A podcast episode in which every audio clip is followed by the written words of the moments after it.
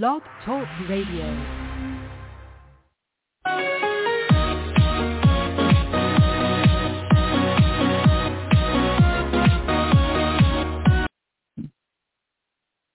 Hello again, everybody.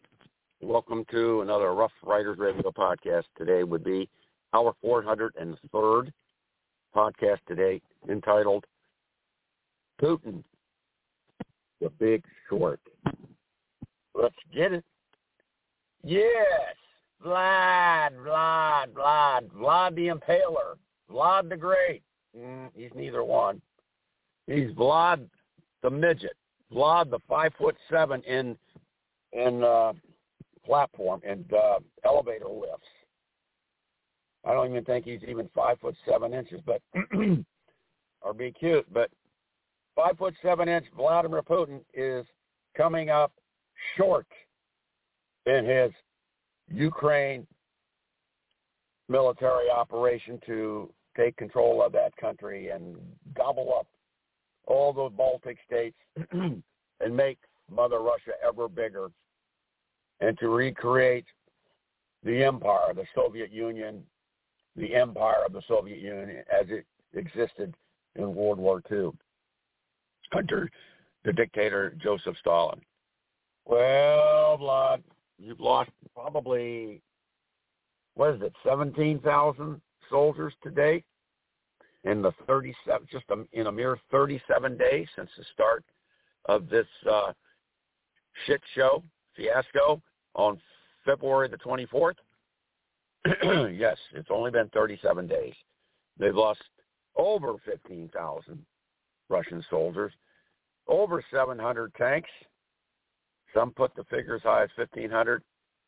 Um, they they've knocked out the G3 and G4 cell phone towers, so now they can't even use, you know, their normal security enhanced forms of communication, and they're probably just using walkie-talkies, you know, to come to communicate between uh, units, battalions, um,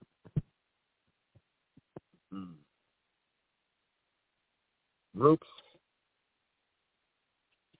Vladimir Putin, he, I don't know what, we'll never know what he was thinking on the eve of uh, February 24th, but he's using tanks as the main thrust into the Ukraine.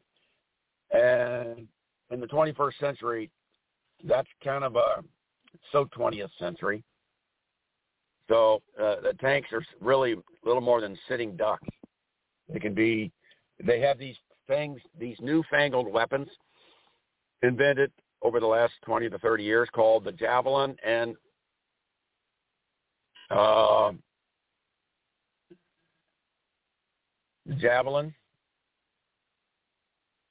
and uh, the other other weapons, uh, anti-tank weapons, uh, Stinger guided missiles, Stinger guided missiles to shoot down aircraft and javelins to shoot with a uh, a weapon uh, like a shoulder fired bazooka weighing uh, just 25 pounds. It can take out a tank, and the British make them that are reusable. The Americans make them that they can be used multiple times, but they can both be ditched in a pinch if the uh, the soldier firing those weapons feels under attack. So it's a hit, it can be a a, um, hideously effective hit and run tactic, and they've lost hundreds, if not over a thousand tanks in a mere 37 days.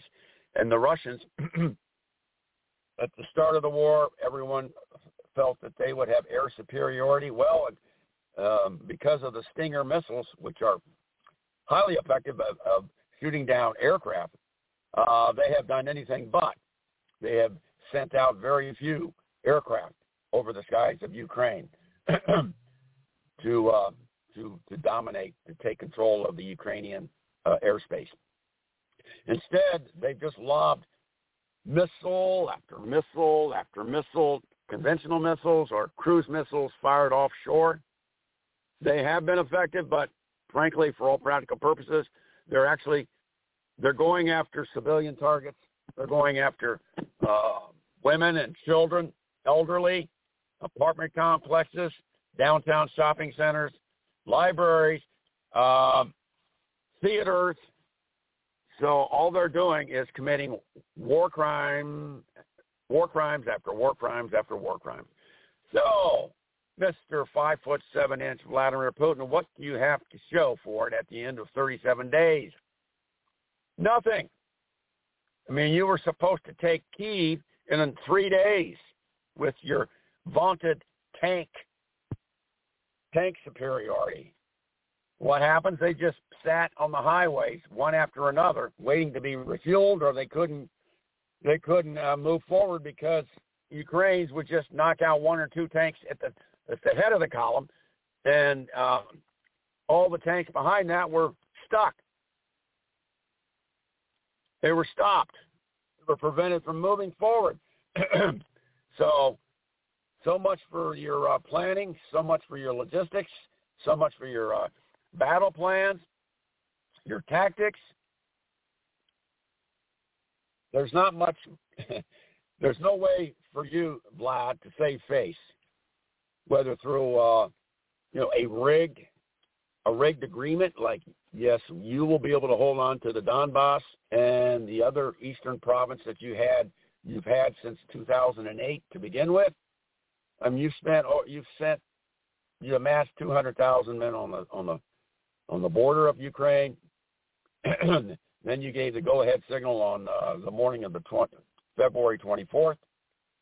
And all you've done is lose over 15,000 of your own Russian soldiers, but you don't care because you're a bloodthirsty killer. It's all about you, Vlad, isn't it? It's all about your glory, not Russia. It's all about your legacy when you leave this earth. Vladimir Putin, the great Vladimir Putin, the remaker of Mother Russia into its rightful empire status, the all colossal Russian Empire. Well, uh, we're gonna we're gonna cash short here, but Vlad, you have not done anything except greatly accelerated your demise as as the current leader of the the Russian Federation. So, I mean, your security services, the Siloviki, uh, they're probably licking their chops. they're probably counting the days until you are no longer on the scene.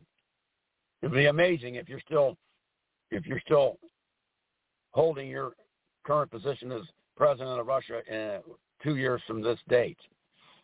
I'd say within a year you will uh, you will be um, sinking below the waves. You will be a um, a footnote in everybody's rearview mirror because you were dragging Russia down into utter depths that they'll, it'll take them 50 years to uh, climb out of the hole you've, you've made for them. So that is it. This is the old Rough Rider rounding third, heading for home. and as always, stay well. Keep that light lit. Don't take any wooden nickels and if you voted for Trump, pound sand. Stay well. This is the old Rough Rider signing off. Ciao, Bella. And uh, Ukraine or bust, right, Vlad? Well, it looks like it's bust.